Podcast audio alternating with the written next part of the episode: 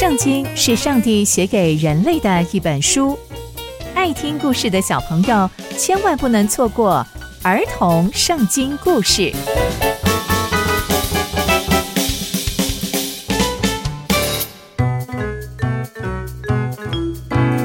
各位亲爱的大朋友、小朋友们，大家好，我是佩珊姐姐。小朋友们，今天佩珊姐姐要跟大家分享的故事是大卫的晚年。我们在前一集中知道。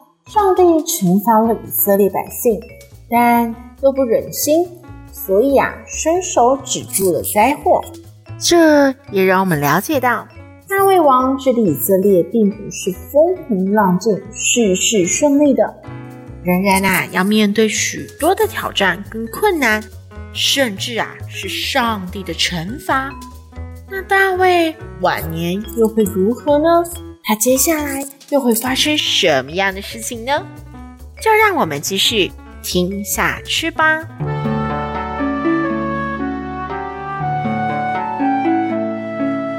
大卫王的年纪呀，越来越大，他也越来越老。虽然呐、很多臣仆常常帮他盖着衣服，他仍然感到身体常常很冷，很冷，感觉不到一丝温暖。所以啊，他的臣仆就说：“王啊，不如我找一个年轻的女生，让她专心的伺候你，让她来照顾你，让她睡在你的怀中，这样你就可以感到非常非常的暖和了。”大胃王听了听，就说：“好啊。”所以啊，大胃王的臣仆就在以色列全境里面找一个漂亮的少女。结果，他们就找到了一个女生，是书念的女生，叫做雅比煞，就把她带到大卫王的面前。这个少女啊，非常非常的漂亮，甚至可以说是国色天香。就由她来照顾着大卫王，服侍着这个老了的大卫王。大卫王也对她非常的好，但从来没有把她占为己有。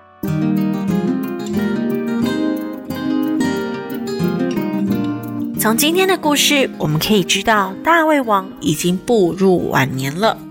即使面对年轻貌美的侍女，他也不再像年轻时候的大卫王，不再去争夺别人的妻子，占为己有。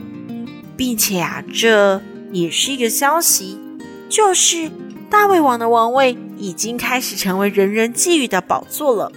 因为大卫王已经开始年迈，这也表示。他需要开始寻找接班人来继续带领以色列百姓。然而，王位是非常非常多王子都想要争夺的。那大卫王又想要传承给谁呢？又或者是会不会引起一场争夺王权的战争呢？